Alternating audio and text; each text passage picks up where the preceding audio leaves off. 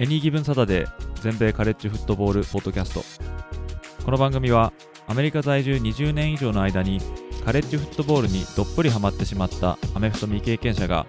このスポーツの素晴らしさを素人の目線で伝えていくポッドキャストです。NFL のことは知っているけれどカレッジフットボールのことはよくわからないという方やもっとカレッジフットボールのことを知りたいという方に少しでも有益な情報をお伝えしていきます。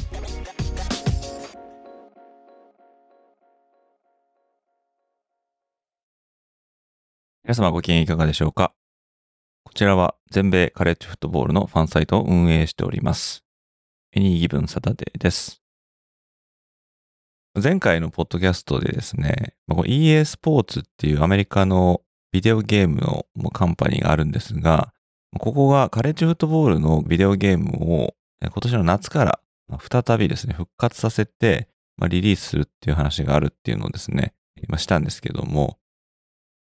まあ、それからですね、一週間ぐらい経ちまして、まあ、さらにちょっと新しいゲームの内容がですね、分かってきたんで、ちょっとお話ししようかなと思うんですが、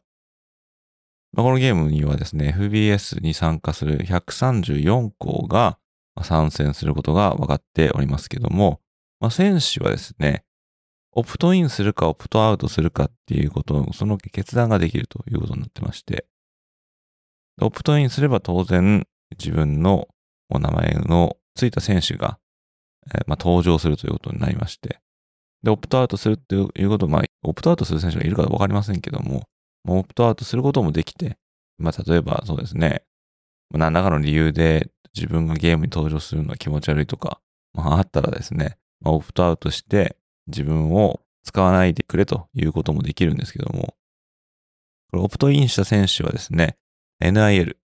ネームイメージライクネス、自分の肖像権などを使ってお金儲けができるっていう、えーこの NIL ディールとして600ドル、1ドル100円計算だと6万円ってことになりますけども、これを受け取ることができて、でなおかつ、ただでこのゲームを手に入れることができると。いうような、まあ、ベネフィットがあるみたいですね。でその他には、カンファレンスのアライメントとか、あ今言った NIL とか、あとはリクルーティングもこのゲームの中に入ってくるということで、まあ、ただ単に、えーアメフトのゲームをするだけじゃなくて、まあチームの育成とか、そういったことも含まれてるみたいですね。ただ、コーチに関しては、今のところ彼らをフューチャーするっていう予定はないみたいですね。えーっていうのは、例えば、そうですね。まあ、ジョージア大学のカービー・スマート監督にすごいよく似たあ人がサイドラインに立ってるとか、でその監督をまカービー・スマート監督と呼ぶとか、そういうことはないっていうことで、まあ、今のところはですね、まあ、デフォルトの多分監督がまあ何種類か用意されていて、まあランダムにそれがチームにまあ当てがわれるという、まあそんな感じになると思うんですけども、まあこれは将来的にどうかわからないって言ってますが、まあ、EA スポーツの方は、まあこのゲームはあくまで選手主体のものなので、そういった監督代表、大人にはですね、まあフューチャーしたくないみたいな、そんなことをコメントしてたみたいですね。で、その各チームに用意されてるプレイブックっていうのも、まあ、なるべくそれぞれのチームの特徴を生かしたようなものに近づけるということで、えーまあ例えば USC だったら、オープンフィールドを使うようなものだったりとか、あとそうですね、まあ、エアフォースとかだったらトリプルオプションとか、まあそういうことになると思うんですけども、こういったのをですね、それぞれのチーム分作るっていうのはなかなか時間かかりますから、まあ、大変な苦労だったんじゃないかなと思いますけども。まあ、そんな感じでですね、このカレッジフットボールファンのバイブルとも言えるカレッジフットボールゲーム、このリリースが現実味を帯びてきましたけども、まあ、ソーシャルメディアでも PR が始まってますね。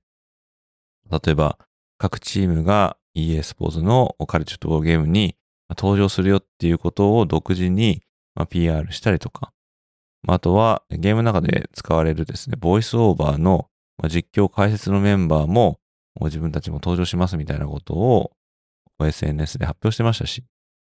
その中には、ESPN でおなじみのですね、クリス・フォーラーさんとか、カーク・ハーブ・ストリートさんとか、そういう名物解説実況者もいますんで、これもね、本当にゲームを見てるみたいな、そういった臨場感に溢れるようなシーンが出るんじゃないかなと思いますし、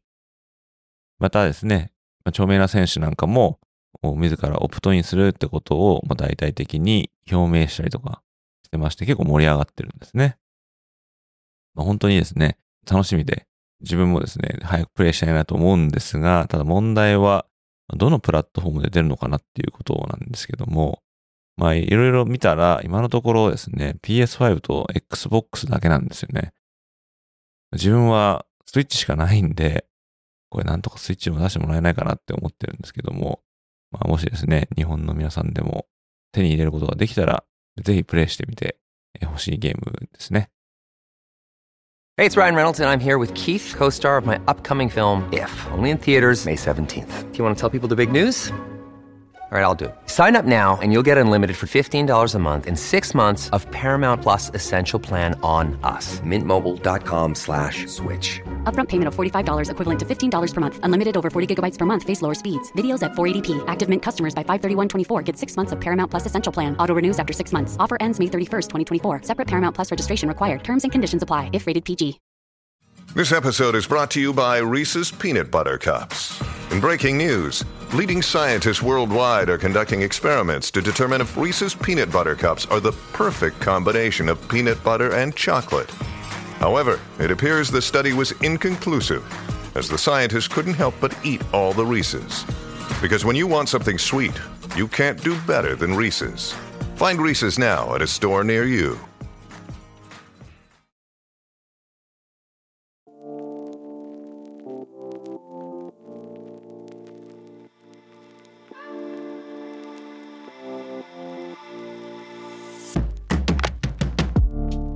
えー、早速お話をしていこうかなと思うんですけども、まずは ACC アトランティックコーストカンファレンスの新しいスケジュールの話をしていこうかなと思います。アトランティックコーストカンファレンスは主に大西洋側に位置しているという、まあ、名前からそういうふうに、ま、取れると思うんですけども、まあ、ここですね、10年、15年、ないし20年ぐらいのカンファレンスの拡張で、この東海岸の大西洋側というですね、概念はかなり崩れてるんですけども、まあ、それにも増してですね、2024年シーズンから西海岸のスタンフォード大学とカリフォルニア大学、およびテキサスにあるサザンメソディスト大学、こちらが参戦することになってまして、まあ、いよいよですね、このアトランティックコーストっていう名前が、まあ、全く意味をなさないというような、まあ、そんな風になってるんですけども、まあ、この今挙げたスタンフォード大学、カリフォルニア大学、サザンメソディスト大学が加入することで、ACC は全部で17チームになります。非常に大所帯ということですけども、それに伴いですね、スケジュールに手こ入れがなされました。それはですね、ちょっとこちらでお話ししていこうかなと思うんですが、まあ、ACC はですね、もともとコースタルディビジョンとアトランティックディビジョンっていう2つのディビジョンに分かれてましたが、このディビジョン制度はま廃止ということで、シーズン後のトップ2チームが優勝決定戦へ進むというフォーマットになっております。で、各々のチームはカンファレンス戦は8試合組まれることになってまして、これをですね、今後7年間の間でカンファレンスに所属している全チームが全チームと戦っていくという。で最低でもホームアンダーウェイゲームで、まあ、合計2試合がこの向こう7年間で組まれるということになってますね。まあ、現在在籍中のスタンフォード、カリフォルニア、SMU を除いた14チームっていうのは、2年に1回スタンフォードおよびカリフォルニアのいるカリフォルニア州に遠征するっていうことになってますが、ただ、スタンフォード大学は、来期2024年度シーズンは、9月20日にシラキュース大学、そして9月28日にクレムソン大学と、まあ、2週連続で同じシーズンに東海岸への遠征を強いられるということになってますね。まあ、コースト、コーストということでですね、まあ、移動時間はかなり時間かかると思うんですけども、もともと東海岸寄りにいるですね、14チームにしてみれば、まあ、西海岸に行くっていう、この遠征のですね、まあ、ロジスティック的な、まあ、難しさとか、まあ、選手にかかる負担とか、そういうのを考えると、まあ、おいそれとですね、西海岸の方に行けないんですけども、ただ、西海岸とか、まあ、テキサスにいるその3チームですね、まあ、彼らにしてみれば、東海岸に遠征しなければ試合できないわけですから、まあ、負担は、まあ、どっちらにせよあるということになると思うんですけども、まあ、全チームにはですね、2度のバイウィークが設けられてます。バイウィークっていうのは試合がない週末ですね。これがまあ2回あるっていうことですけども、ただ、例外として、フロリダ州立大学とジョージア工科大学、こちらにはバイウィークが3つあります。というのは、この2校はですね、まあ、ウィーク0、これ開幕戦がまあウィーク1だとすると、その前哨戦みたいな感じでですね、前の週の週末にですね、まあ、大体10個ぐらい試合がまああるんですけども、このフロリダ州立大学とジョージア工科大学、この2チームはウィーク0にアイルランドで開幕戦を行うんですね。ということなんで、この2チームには特例としてバイウィークが3つ与えられることになっております。で、このですね、アイルランドでの開幕戦ですけども、ESPN、こちらのアメリカの大手スポーツ専門局ですけども、こちらがカレッジフットボールの試合を行う当日に決まったキャンパスに赴きまして、ライブでプリーゲームショーっていうのを行ってるんですけども、これがカレッジゲームデーっていうんですね。このショーが、このアイルランドでのフロリダ州立大学とジョージア工科大学の開幕戦に一緒に遠征するということみたいなんですけども、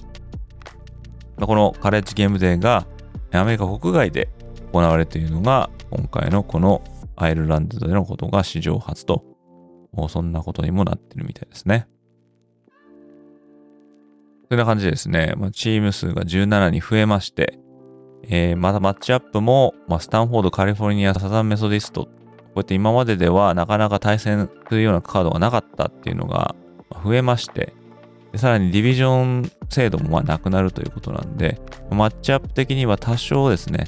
えこれまでの感じと違ってくるのかなっていう感じですけども、この2024年度シーズン、次期シーズンですね。こちらでですね、ま、注目をしてみたい ACC のマッチアップっていうのをですね、ちょっとこっちで3つ、まあ、独断に選んでみたんですけども、まず1つは第6週目に行われるクレムソン大学とフロリダステートですね。この強豪チームとの対決。そしてもう一つは第9週目に行われるフロリダステートとマイアミの試合ですね。フロリダ州の、まあ、派遣を争うという、まあ、かなりですね、歴史あるライバリーゲームですけども。そして第13週目に行われるのが、このスタンフォード大学とカリフォルニア大学の、まあ、通称ビッグゲームと言われる試合ですね。まあ、トラディショナルの ACC の試合じゃありませんが、この著名なライバリーが、まあ、ACC の試合として行われるっていう面で、ちょっと面白そうだなっていう感じはしますね。で、またですね、ACC 戦以外のノンカンファレンス戦、えー、こちらの方で注目してみたいかなと思う試合、これ4つちょっと上げてみようかなと思うんですけども、まず第1週目がクレムソン大学とジョージア大学の対戦ですね。まあ、クレムソン大学とジョージア大学って実は距離的にそんな遠くないんで、まあ、歴史的に見ると、まあ、ライバル関係であると言えるんですが、まあ、ここ最近ですね、ちょっと対戦が滞ってまして、で、えー、まあそのシリーズがちょっと間が空いちゃったこともあるんですけども、これがですね、開幕戦に行われるということになってますね。そして第3週目のピッツバーグ大学とウェストバージニア大学の試合。こちらも歴史的なライバリーゲームなんですけども、こちら別名バックヤードブラウル。そんな名前がついてます。まあ、バックヤードっていうのは裏庭みたいな感じでですね、まあ、この2チームも距離的にそんな遠くないので、まあ、裏庭でやってるブラウルっていうのはまあ激しい決闘みたいな、そんな感じですけども、そういうですね、歴史的なライバリーですね。こちらはですね、もともとピッツバーグ大学とウェストバージニア大学がビッグイーストっていうカンファレンスに属してまして、もっと言えばもっと前ですね、どちらのチームも独立校だった時からライバルだったんですけども、この2チームが違うカンファレンスに所属してしまってですね、それ以来、このライバル対決が毎年行われることなくなってしまったんですけども、まあ、去年復活して今年もまた、まあ、やるということですね。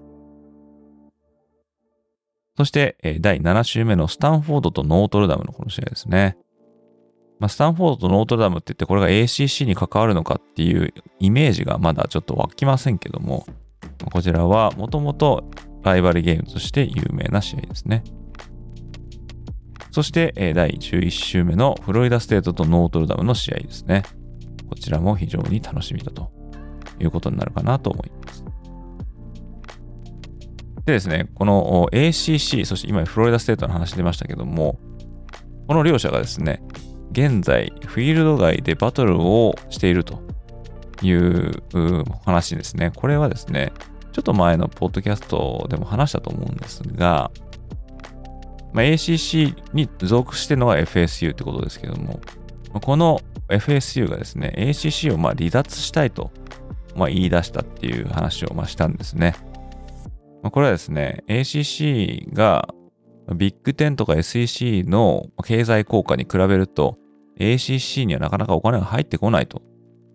それにちょっと文句を言っているチームっていうのがまあ何個かありまして、その中の一つがまあ FSU だったんですが、で、さらにですね、先シーズン FSU、レギュラーシーズン無敗で ACC のチャンピオンにもなったにもかかわらず、カレッジフットボールプレイオフに漏れてしまったっていうことも引き金になってるかと思うんですけども、まあこれは ACC にいるからきっと選ばれなかったんだみたいな、まあそんな思考も働いたのかもしれませんけどもね。まとにかく FSU は ACC をま離脱したいということをま表明してまして、ただ、離脱するにはですね、超巨額の離脱費用、まあ、これは2036年まで、え、ま契約がありましてで、この契約内に出ていこうとすると、まあ、違約金が発生するんですが、これが1億3000万ドル。これ1ドル100円計算だと130億円ってことになりますよね。で、これが発生して、えー、しまうと。さらに、グランドオブライツっていうですね、えーまあ、権利がありまして、でこれは、えー、各大学のテレビの放映権ですね。これが ACC に帰属してるんですね。で、もし FSU がこのまま離脱してしまうと、このグランドオブライツが ACC に帰属したまま離脱ということでで、彼らのホームゲームとかの試合のですね、放映権は ACC に帰属したままになってしまうんですね。で、これも当然ですね、まあ、大損害になるわけですけども、まあこれを無効にするための訴訟っていうのを行おうとしているということなんですね。でこのグランド・オブ・ライツと離脱費用っていうのを含めると合計で5億2700万ドルの損失っていうふうにされてます。これは単純計算で527億円っていうとんでもない額ですけども、さすがにそれを手放してまで ACC を出るっていうのは、えー、まあ賢くないということなんで、まあ、この2036年までの契約がありながらも、この契約内になんとか出ていこうと、まあ、フロリダステートは、あまあ、画策してるみたいなんですね。するとですね、ACC が逆襲を見せまして、このフロリダステートが契約を無視して、えこの契約内容の内部文書をまあ漏洩したというですね、訴訟を逆に起こすんですね。こんな感じでですね、この ACC と FSU の場外バトルが勃発したんですが、1月末にですね、今度はさらに FSU がまた新たな訴えを起こすことになります。その内容は、前 ACC のコミッショナーであるジョン・スウォフォード、この人の悪影響があったということで、ACC の経済の周りが良くなくなったと言っていて、まあ、この訴訟の中にジョン・スオフォードさんをま追加したっていうことですね。で、このジョン・スオフォードさんっていうのはですね、まあもうすでに ACC のコミッショナーじゃないんですが、このかつて ACC の立憲の契約を結ぶ際に、この人がですね、レイコムっていう企業と手を組むことを、まあ、非常にプッシュしていたっていうことが、まあ、あったみたいで、まあ、レイコムっていう企業はですね、まテレビの、まあ、ストリーミングとか、まあ、そういうことを、ま担ってるっていう会社なんですけども、もともと ACC とこのレイコムのつながりっていうのはまああったんですが、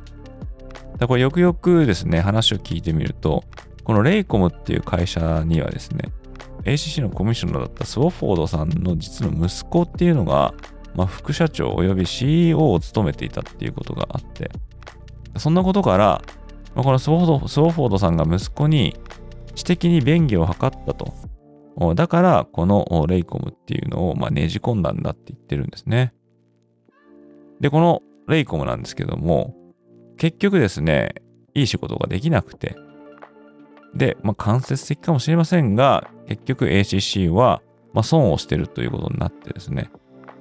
で、その ACC が損すると、分配金がま減ってしまうということで、各チームのま取り分が減ると。だから FSU にもま利害が入ってこないっていうことみたいで、そういうことでですね、ACC にもま悪い部分があったということを、さらに FSU はこのスウォフォードさんを単に追加することで、まあ、アピールしていると。いうことになってまして、そしてですね、2月の8日ですね、ACC が FSU を訴えるみたいな話ありましたけども、まあ、この訴状を無効とする訴えを、まあ、提出したと。いうことですね。で、この ACC の訴状の内容が、まあ、意味不明なんで、これはもう時間稼ぎでしかないと。そういうことでですね、この訴える価値もないということで、この訴状を取り消すことをですね、この ACC のヘッドクォーターがあるノースカロライナ州で提出したんですね。で、さらにはですね、同じ訴えをフロリダステートがあるですね、フロリダ州でも提出したということなんですね。アメリカのね、訴訟の仕組みっていうのが結構複雑なんで、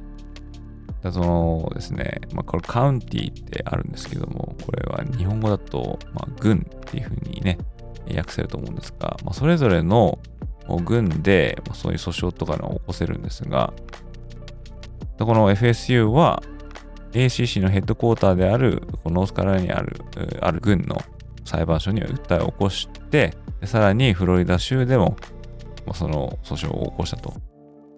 二つ起こしたっていうことですね。で、こういう風になってしまって ACC はまあ焦るんですが、少なくともですね、2個目に訴えを起こされたこのフロリダ州でのこの訴訟、こちらはちょっとノースカロライナの裁判が終わるまでちょっと待ってくれというふうに、まあ、リクエストをしたみたいで、これはですね、ACC のお膝元がノースカロライナ。で、フロリダステートのお膝元がフロリダということなんで、平等が保たれるとはいえですね、やっぱりフロリダ州の裁判所は、まあ、フロリダ州立大学に肩入れするっていうことは、十分に考えられますんで、そういったことで、フロリダ州の方で、それが可決されてしまうと ACC は困ってしまうので、まずはノースカロライナでの裁判の結果を待ってほしいというようなことを、まあ、訴えているということなんですね。まあ、いわばですね、これ ACC とフロリダステートの、ま、ホームアドバンテージをめぐって争われてるっていうような言い方も、まあ、できるかもしれませんけども、まあ、この同じカンファレンスというか、カンファレンス元とそこに所属しているチームが訴訟を起こし合ってるっていうですね、まあ、非常にちょっと泥沼化しているような感じもするんですが、まあ、こちらですね、もし ACC がフロリダステートに譲渡して、何らかのディールでですね、じゃあもう君たち出てっていいよお金もそんなに払わなくていいし、あとはグランドオブライツも、まあ無償であげますみたいな風になってしまうとですね、他に ACC に所属しているチームも不満を持っているチームいるって言いましたから、そういったチームも出ていってしまうという可能性もありますんで、ACC としてはですね、これは絶対に許せないわけですね。これ許してしまうと、それこそパック12が崩壊してしまったみたいに、まあ、次はあ ACC だみたいな風になってしまう可能性は拭いきれませんので、ここは絶対死守したいんだろうなっていうことですけども、この状況、どうなっていくか、まあ、注視してい、えー、きたいかなと思います。そしてですね、まあ今ちょっとパック12の名前出てきましたけども、このパック12カンファレンスのお話もですね、一つちょっとしようかなと思うんですが、まあ、このパック12カンファレンス、まあ、12って言ってるんですが、あまあご存知の方も多いかもしれませんが、今シーズン、2023、2024、このシーズンを終えた時点で、オレゴンステート、ワシントンステートを除く10チームがパック12から出ていってしまうという、そういったことになってまして、まあ、実質的にこのパック12の構造を崩壊したと、まあ、言っていいと思うんですけども、まあ、このカンファレンスのコミッショナー、ジョージ・クリアブコフさんっていうんですけども、この人が2024年この2月いっぱいでパック12と、まあ、決別するということになったという話ですね。でこのクリアブコフさんは2021年にパック12のコミッショナーに、まあ、就任したばっかりだったんですけども、まあ、かつてはメジャーリーグベースボールなどで、まあ、手腕を発揮したという、そういった、どっちかというと経営系の、まあ、人物ということでですね、パック12の財政的な立て直しを、ま、非常に期待されたっていう人物なんですね。ただですね、パック12のメディアの利権をですね、まあ、再建するその上でですね、まあ、カンファレンスがこの ESPN のとの契約、この際に、まあ、彼らの足元を見すぎてしまって、契約更新が頓挫したっていうふうに言われてるんですね。というのは、この ESPN がま提示した契約更新の内容、これではちょっと足りないということで、もっと上乗せしろといったま人がいたと。これは話によると、ユタ大学の学長さんだったって話もあるんですが、そういったことがあって、そしたらですね、ESPN は、まあ、だったらもう契約しないよ、みたいな感じで、足を洗ってしまったっていうんですかね。でこれがですね、大損害ということでですね、その穴埋めをすべく、クリアブコさんは、まあ、Apple TV のディールを、まあ、提携しようとしたんですね。Apple TV で PAC12 のカンファレンスのストリーミング権をま獲得して、まあ、やろうということだったんですけども、所属しているメンバーのお偉いさん方はですね、Apple TV で利益を設けることができるのかっていうことで、この案にですね、まあ、疑問を呈しまして、で、ここからコロラド大学が出ていってしまって、その後ワシントン、オレゴンが出ていってしまってっていう感じで、芋づる式にですね、パック12を出ていく、まあ、パック12の経営方針に、まあ、愛想を尽かしたっていうことだと思うんですけども、で結局残ったのが2チームになってしまったっていうことで、リアブゴフさんが、まあ、長ですから、この人がパック12の財政を立て直すことができなかったっていうことに、この崩壊の、まあ、一因はあると言っても過言ではないと思いますので、まあ、その責任を取るということでですね、パック12、まあ、今ではパック2なんてねえ、揶揄されてますけども、このカンファレンスはクリアブコフさんと決別ということになってますね。で、この残されたワシントンステートとオレゴンステートですけども、この2チームは、まあ、パック12として生き残る道をですね、まあ、未だに探ってるということなんですね。で、まだ現在ですね、今フットボール終わってますけども、まあ、バスケもやってますし、この後は野球、ソフトボールとか、あそういうですね、春スポーツっていうのが始まっていきますから、パック12は、まあ、現在もまだ、まあ、稼働中なんですけども、ただですね、もうすでにその10チームいなくなること分かってますから、今後のパック12の運営に、この出ていく10チームを入れることは、残された2チームにしてみると気に食わないわけですよね。ということなんで、パック12のこう経営権、こういったものをすべてオレゴンステートとワシントンステートに一極化するというようなことを打ち出しまして、まあ、パック12のこの出ていってしまうチームっていうのは、まあ、それは面白くないということで、特にワシントン大学なんかは、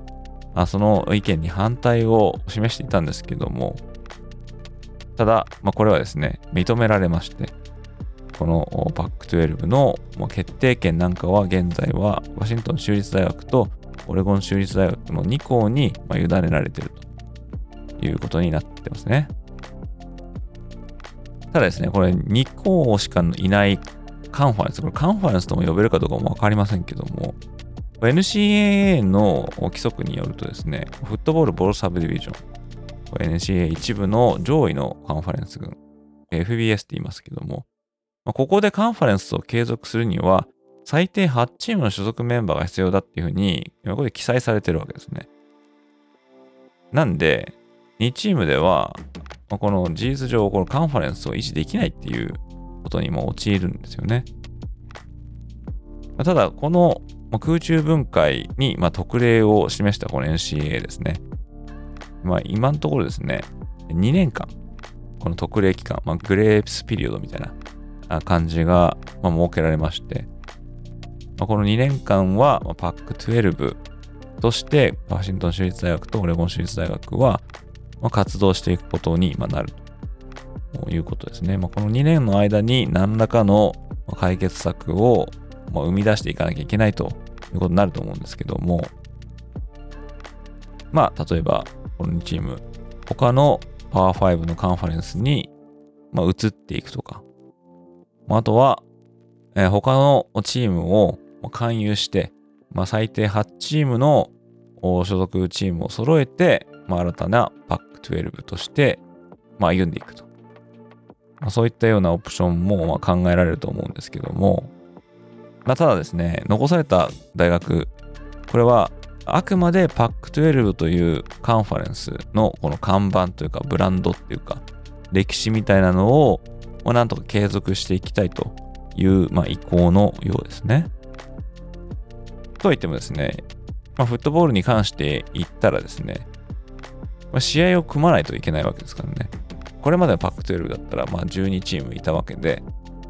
で、このカンファレンス戦を、まあ、組み合わせを決めていくっていうのは全然問題なかったんですけども、10チームっていうのはいなくなっちゃいましたんで、この残された2チームは、まあ、試合を組んでいかないといけないわけなんですけども、まあ、この面で、まあ、地理的にですね、ご近所さんであるマウンテンウエストカンファレンス、こちらはグループオフ5のカンファレンスですけども、こちらとですね、スケジュール上の提携を結んだということで、多くの試合がこのマウンテンウエストカンファレンスの試合となるということになりそうですね。ただ、これはあくまでこうノンカンファレンス戦ということなんで、また、マウンテンウエストカンファレンスに所属しているわけでもないので、当然、マウンテンウエストカンファレンスの優勝決定戦に出るような、まあ、資格も持ってないんですけども。であとはですね、まあ、ボールゲームになるかなと思うんですが、まあ、これまでですね、ボールゲームっていうのは、まあ、それぞれのボールゲームに、カンファレンスの、まあ、枠みたいのが決まってるわけですね。例えば、なんとかボールは ACC とパック12のチームがやるとか、なんとかなんとかボールは SEC と Big12 がやるとか、まあ、そんな風に決まってるんですね。で、パック12にもすでにこうパック12枠っていうのが、まあ、ありまして、でそれはもう契約上ですね、えー、何年も先まで決まってしまってるんですね。で、大体ですね、まあ、おそらく、まあ、5つから6つぐらいの、うん、ボールゲームがパック12用に用意されてると思うんですけども、まあ、当然ですね、パック12、来年から2チームしかいませんから、この枠を埋めることはできないわけですね。で、これをどうしようかっていうような話もあるみたいで、で、これをですね、また新たに他のカンファレンスに振り分けるっていうのは、ちょっと難しいので、まあ、しばらく2年間は、パック12の枠は元パック12チームに、振り分けられるということになるみたいですね。まあ、例えばですね、まあ、ユタ大学とかがあまあボールゲームに出場するっていうことになって、まあ、ユタ大学は来期からビッグ12カンファレンス所属になるんですけども、この場合ですね、例えば何かのパック12枠のボールゲームがあったとしたら、このユタ大学がまあ元パック12だということで、えその候補に挙げられるというようなことになるみたいですね。これが2年間、まあ、行われるということで、まあ、その間に、まあ、おそらく何らかのパック12の今後の道みたいなのが示されるということなんで、それに伴って多分この枠のことも解決していくのかなと思いますけども。まあ、何せよですね、パック12、まあ、なくなっちゃうということで、新生パック2、まあ、来年からどうなるかっていうのはですね、まあ、気になるところですよね。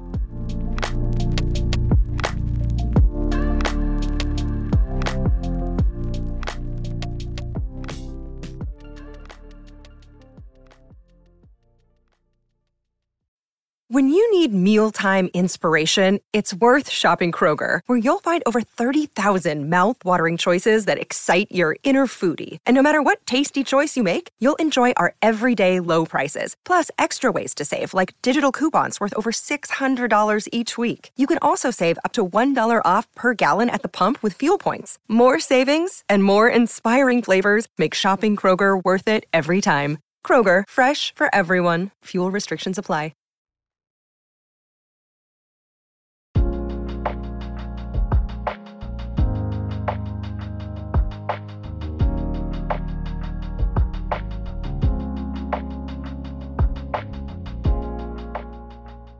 で、ここからはですね、カレッジフットボールプレイオフ俗に言う CFP ですね。こちらの選考規定に変更があったというニュースを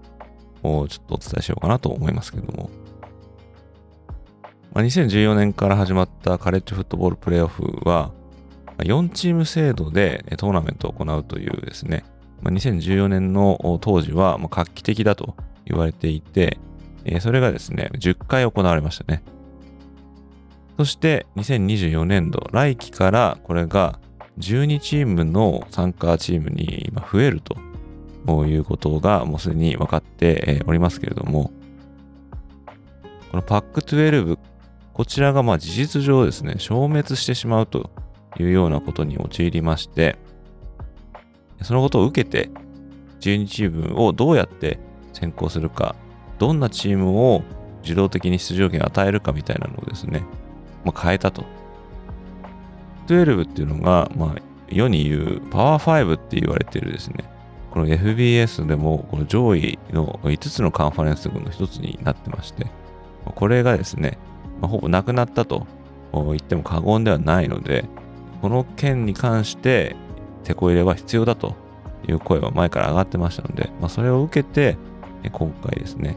ちょっと手こ入れされたっていうことですけども、今まではトップ6カンファレンスの優勝チームに自動的に出場権が与えられたんですね。でこれは実質的に言えば、パワー5の5つとグループオブ5、これはパワー5の5つのカンファレンスよりも下の中堅カンファレンス群っていうんですかね。こちらのパワー5のカンファレンスのうちの1つの優勝チーム。この6校に自動的に出場するっていう枠がま与えられると。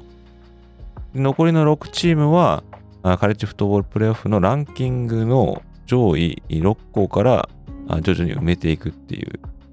まあ、そういう6-6方式みたいな感じだったんですが、これが5-7に変わったっていうことですね。まあ、つまり、自動的に出場できるカンファレンスの優勝チームが6から5に減ったっていうことですね。で、これはパワー5だったものがまあパワー4になると。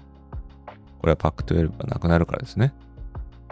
でそういうことなんで、まあ、パワー4、このチームの優勝チームには、まあ、ほぼ自動的に出場権を与えようと。でもしその6に残しておいてしまうと、グループオブ5から2つのチームが出場するってことが自動的に決まってしまうということで、まあ、おそらくそれを嫌ってか、まあ、この6から5に枠を減らしたっていうことですね。なんで、まあ、実質的に言えば ACC の優勝チーム、ビッグ12の優勝チーム、ビッグ10の優勝チーム、そして SEC の優勝チーム、この4チームがチームには自動的にカレッジフットボールプレイオフの出場権が与えられて、そして、このグループオフ5、アメリカン、カンファレンス USA、マック、マウンテンウエスト、そしてサンベルト、この中の各優勝チームの中で最もランキングが高かったチームが出場できると。そして残りの7つの枠はカレッジフットボールプレイオフのランキング上位から埋めていくと。この方式は変わってないんですけども。ということでですね、まあ、この57システムに変わったということが明らかになりました。で、この12チームの制度のですね、おさらいしてみようかなと思うんですが、まず上位4チーム、えー、こちらはファーストラウンドがバイと。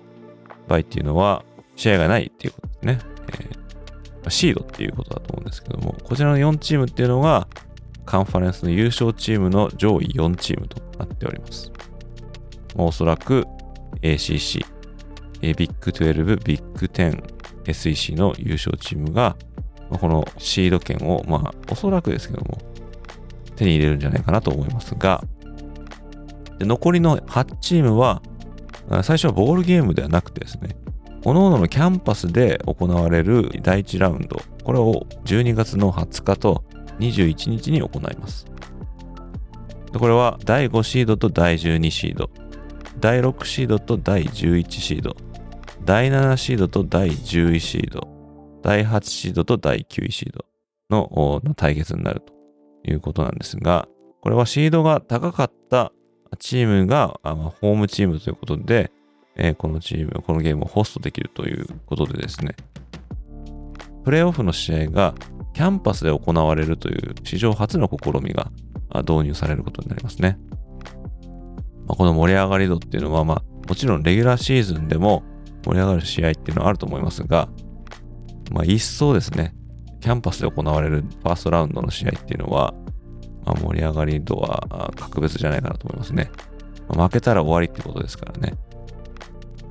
そして、そのファーストラウンドの試合の勝者4チームと、先に挙げたシード4チームが、ニューイヤーイズ6ボールのうちの4つのボールゲームで対決となります。これが12月31日と1月1日に行われることになってますね。で、準決勝以降は、まあ、これまでと同じですね。これまではニューイヤーズ6ボール、まあ、これはローズボール、フィエスタボール、オレンジボール、ピーチボール、コットンボール、シュガーボールですね。この6つのボールゲームを毎年ですね、ロテーションして準決勝とそうでないものっていう風に分けてたんですけども、まあ、さっきも言いましたけども、このセカンドラウンド、まあ、ないし準々決勝、こちらはニューイヤーズ6ボールのうちの4つで行われて、で残りの2つのニューイヤーズ6ボールで準決勝を行いますね。これが1月9日と1月10日っていうのになってます。そして決勝戦。こちらは1月20日ということになってまして、で今年のナショナルタイトルゲームは1月8日でしたんで、来年からは1月20日とかなりですね、遅い開催と、まあ、なってますね。ということなんで、まあ、12チームと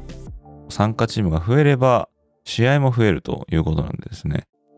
シード権を持っていないファーストラウンドから戦っていくチームが、ま、優勝決定戦までたどり着くには合計4試合しなきゃいけないということなんですよね。で、現行のレギュラーシーズンのスケジュールっていうのは今のところ変わってませんので、でカンファレンスの優勝決定戦を経た後に、例えばそこで負けてしまって、カンファレンスの優勝チームになれなくて、でもこのランキングが上に残れたので、まあ、カレッジフットボールのプレーオフに出場できたっていうようなチームがいたとしたら、優勝決定戦にたどり着くまで実に17試合も行わなきゃいけないというようなことになってるんですね。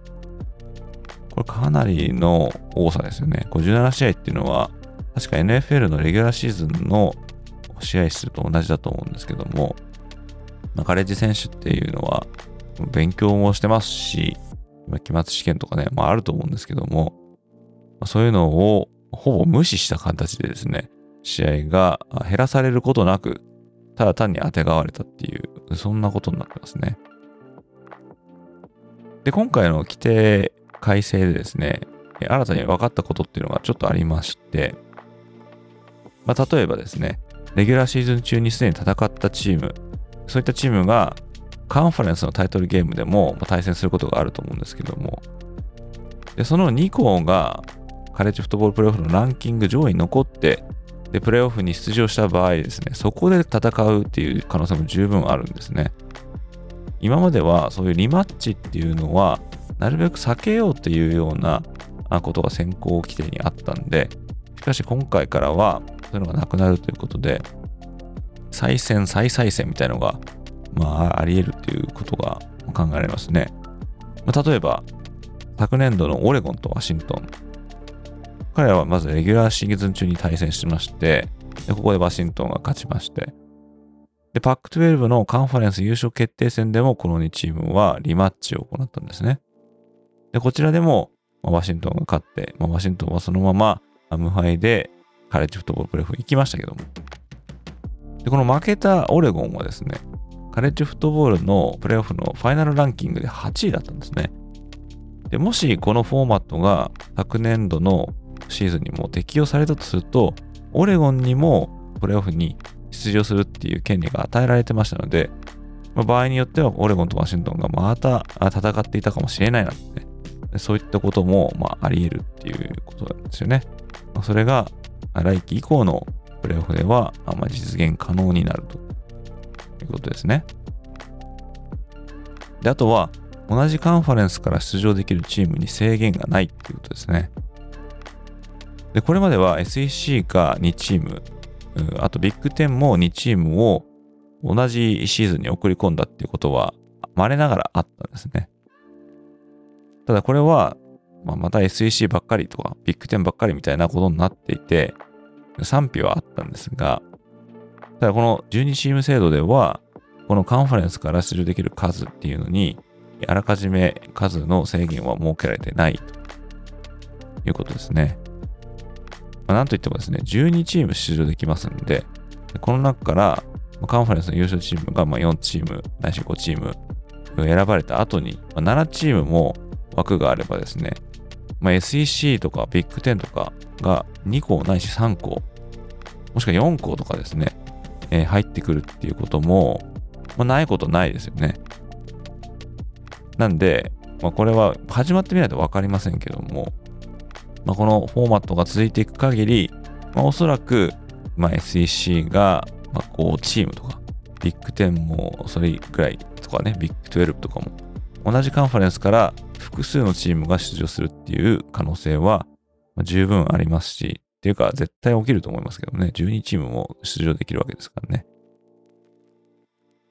で、あとはカンファレンスの優勝チームなら、ランキングが低かろうがなんだろうがトップ5カンファレンスの優勝チームには、まあ、無条件に出場権が与えられるということですね。まあ、先にも言いましたが、ACC、ビッグ10、ビッグ12、SEC、このカンファレンスの優勝チームが出るって、まあ、言ってますけども、可能性は低いとはいえ、まあ、何らかのアップセットがあって、で、ランキングをされてないですね、えー、チームが優勝したとすると、そのチームはランキングされてなくても自動的に出場権を与えられるということになりますし、また、グループオブ5のチームにも最低1位カンファレンス優勝チームが、まあ、プレーオフ出場できますから、ただ、このカンファレンスの優勝チーム、ランクされてない場合もありますからね。そうなると、まあ、ランクされてない優勝チームに自動的に枠が与えられるというようなことも、まあ、可能性としてはあるということですね。で、あとは、独立校のチーム。独立校っていうのは、あまあ、インディペンデントっていうんですけども、こちらはどのカンファレンスにも所属してないっていうチームですね。でこちらには不利な条件だということは言えると思います。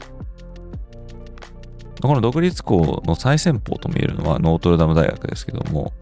まあ、カレッジフットボールプレーオフのランキングで、たとえですね、例えばこのノートルダムが全米1位になっていたとしても、まあ、彼らはカンファレンスの優勝とかそういうことには絡めないので、シード権を得ることができないんですね。ですから、彼らがどんなにランキングが高かったとしても、ファーストラウンドからの登場になるということで、まあ、独立校のチーム、もし出場できたとすれば、最低でも4連勝しなければ、全米タイトルを取れないというですね、そういったことが分かっておりますけども、まあ、これはどうなんでしょうね。全米1位のノートルダムだったらシード権あってもいいと思うんですが、ひょっとしたらね、これはまたルールの改定とかあるかもしれないですね。例えば、まあ、ノートルダムルールみたいな感じで、もしノートルダムがトップ4にランキングされていたら、彼らに自動的に指導権が与えられるみたいなことが、まあ、後々加えられるとしても驚きはしないかなっていう感じですね。まあ、そんな感じでですね、まあ、12チーム制度が始まるんですが、まあ、12チーム制度のいいところっていうのは、ま、たくさんありまして、ま、例えば、ま、単純に参加チームが増えるということで、ま、今までみたいにマンネリ化した対戦マッチアップじゃないようなフレッシュな顔ぶれを見ることができるっていうのは非常に喜ばしいことだと思いますし、またそういったいつもトップ4、5、6に入れないようなチームでもナショナルタイトルをゲットする可能性がまあちょっと増えたっていうことになりますから、これはですね、競技フィールドのレベルを上げるという意味では非常にいい点だと思いますね。で、あとは、グループ5のチームに自動的に出場権が与えられるっていうのも、彼らが夢を持てるということで、まあ、非常に喜ばしい点だと思いますね。まあ、なんといっても、過去10年でグループ5として試合に出れたっていうのは、シンシナティ大学しかないんで、これからはですね、まあ、勝てるかどうかはわからないとしても、まあ、少なくともグループ5のチームはまナショナルタイトルを取ることができるっていう可能性が与えられるということになりますよね。で、あとはですね、参加することに意義がある試合っていうのが増えますので、そうすると、そこに所属している選手たちがオプトアウトするっていうことが、ま減るということが予想されますね。今までだったらカレッジフットボールプレーオフの試合に出れないんであれば、どんなボールゲームだったとしても出る価値はないみたいなひょっとしたら怪我をするかもしれませんから。でそれをしたことで、後の NFL のドラフトの株を落とすわけにはいかないということで、特に NFL に行きたいような選手は、ポストシーズンに行われるボールゲームを出場しないと、オプトアウトするっていうケースがすごい増えてるんですが、ただ、プレーオフの試合が増えるということで、そうすることによってそこに出場する選手たちは、これ勝ち続ければ優勝できるということですから、その出場し続けることのモチベーションは高まるということで、オプトアウトする選手の数がま減ることは予想されているということで、まあ、こちらも、まあ、ファンとしてみればね、やっぱり自分が応援するチームは100%力で戦ってほしいと思いますから、これはまたいい点だなと思いますね。で、あとは、ま、シーズン後半がもっと盛り上がってくるということかなと思いますね。で、今までだったら、1敗したチームっていうのが、まあ、ボーダーラインだったんですね。2敗したチームっていうのは出場したことがなかったんですけども、ただ、出場チームが12チームに増えることで、無敗1敗、それ以下のチームにも出場するチャンスっていうのが残されるということになります。ま、例えば、最終局面で無敗チームと1敗したチームっていうのが12チーム以上いなかった場合ですね。まあ、しょうがないんで2敗チームを取ることになると思うんですけども。ってことなんで、後半に1敗ないし2敗したチームもまだチャンスが残されてるということなんで、そういうことに関すると、まあ、死にたいみたいな試合がまあ減るっていうことになるかなと思いますんで、シーズン中盤ないし後半にもそういったエキサイティングな試合が残されるということは考えられると思います。まあ、一方でですね、ちょっと危惧したい点っていうのも、まあありますが、ま、やっぱり大きな点は試合数が格段に増えるっていうことですね。で、これまでの最高の試合数っていうのは15試合っていうのになっていたんですが、先にも言ったように、今回2024年からの新システムだと最大で17試合ということになってますね。これは今回の場合はノーシードのカンファレンスチャンプですね。こちらは最高で17試合。もしくはカンファレンス優勝決定戦で負けたチームでプレーオフに出場する場合は最高でも17試合ということになってまして、2試合増えるってね、結構な負担だと思うんですよね。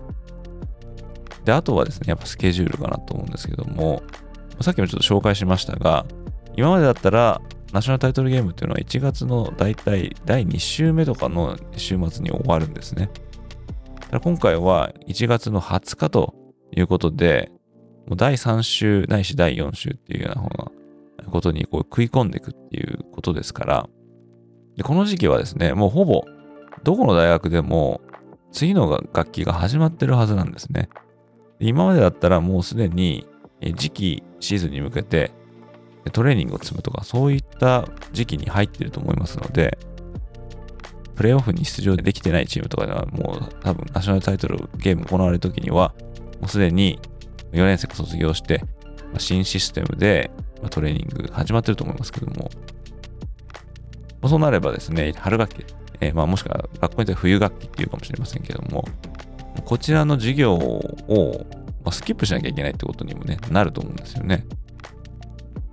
なんで、選手への負担が格段に増えるっていうことが、まあ、挙げられます。12チーム制度に増えるっていうことは、選手たちにとっては、タイトルゲームに進める可能性がま増えるっていう、そういったあま利点ありますけども、こういうのを開催する大人としては、試合が増えればテレビの放映権がもっと増えてお金が入ってくるっていうようなことが、ま、頭のどっかにあると思いますんで、試合を増やして選手の体に負担が増えることが、まあ、起きている中で試合を増やすことで利権等でですね、お金儲けをできているっていう、そういった構図もできてるっていうことですね。それだけ聞くと、うんって思ってしまいますよね。だからこそ NIL とかで、まあ、金銭的な恩恵があってもいいんじゃないかっていう声は、まあ、増えるわけですけども、まあ、せめてですね、この試合を後半に増やすんであれば、まあ、レギュラーシーズンの試合を一つ減らすとか、まあ、そういうことを考えるとか、声を上げる大人がいてもいいんじゃないかなと思うんですが、今のところメディアを見ているとそういった声が聞こえてこないので、The more is better みたいな。あまあ、どんどんやればやるほどお金入ってくるっていうことでですね、まあ、選手たちはプレーオフに出れるっていうような明るいニュースに踊らされて、まあ、実は酷使され続けてないかなっていうふうに思ってしまうんで、今これね、ちょっと始まってみて、それが、まあ、恒例行事になってしまうと、そういう議論みたいなものは消えていってしまうんでしょうけども、まあ、ファンとしてはですね、もちろん当然、試合が見れるっていうのは面白いですから、まあ、こういうことを考えてしまうと、ちょっと、ね、まあ、手放しで喜べないっていう点はあるかもしれませんが、まあ、いずれにしてもですね、プレーオフが始まることで、まあ、カレッジフットボールの情勢も変わっていくということは間違いないんですが、ただですね、まだ12チーム制度が始まってないのに、すでにもう14チーム制度のプレーオフをやってみてはどうかみたいな議題もなんか上がってるみたいなんですよね。で、これは実現すれば2026年からっていう話で、で、くしくもこの年はですね、ESPN がカレッジフットボールプレーオフの独占テレビ放映権を6年間13億ドル、こちらは約1300億円で更新した、まあ、初年度っていうことで、なんかね、そこにもきな臭いものを感じてしまうんですけども、12チームか14チームの枠に増やす理由っていうのは、まあ、2つ考えられるかなと思うんですが、まあ、当然ですね、進出枠を増やすことで、シーズン終盤を面白くするっていうことですね。さっきも言いましたが、まあ、2敗チームにも可能性があるっていうことですけども、場合によってはね、3敗同士の試合でも、シーズン終盤に勝てばまだチャンスがあるみたいな感じで、ファンの興味を引いて、テレビのチャンネルをですね、そこに合わせる人とか、あとはスタジアムに足を運ぶ人も、それ以前よりは増えるかもしれないということですけども、まあそれにつながりますが、まああとはまあお金かなっていうことになりますよね。まあまたもう一個増やせば、あのもう一個分のテレビの放映権入ってきますからね。そういったことを表沙汰に言ってる人は当然いないんですけども、まあそうですね。普通に考えたらそこなのかなって思ってしまいますよね。ただここね、二つ枠を増やしたとしても、その恩恵にあやかれるっていうのは、まあ、ビッグ10とか SEC とか、そういった競合チームに限られてしまう可能性も、まあ、なきにしもあらずかなって思ってしまいますけども。でしかも、この14チーム制度の新案を推しているっていうのが、まあ、ビッグ10のコミッショナーのトニー・ペティティっていう人っていうことですからね。そこにもなんかちょっと裏のテーマを感じてしまいますけども。まずはですね、まあ、12チーム制度を始めてみて、それがどうなのかなっていうことを見た後でもね、この14チーム制度の議論は待たれてもいいんじゃないかなと思いますが、開幕までまだまだ先ですけども、こちらの方ですね、非常に楽しみなことになっております。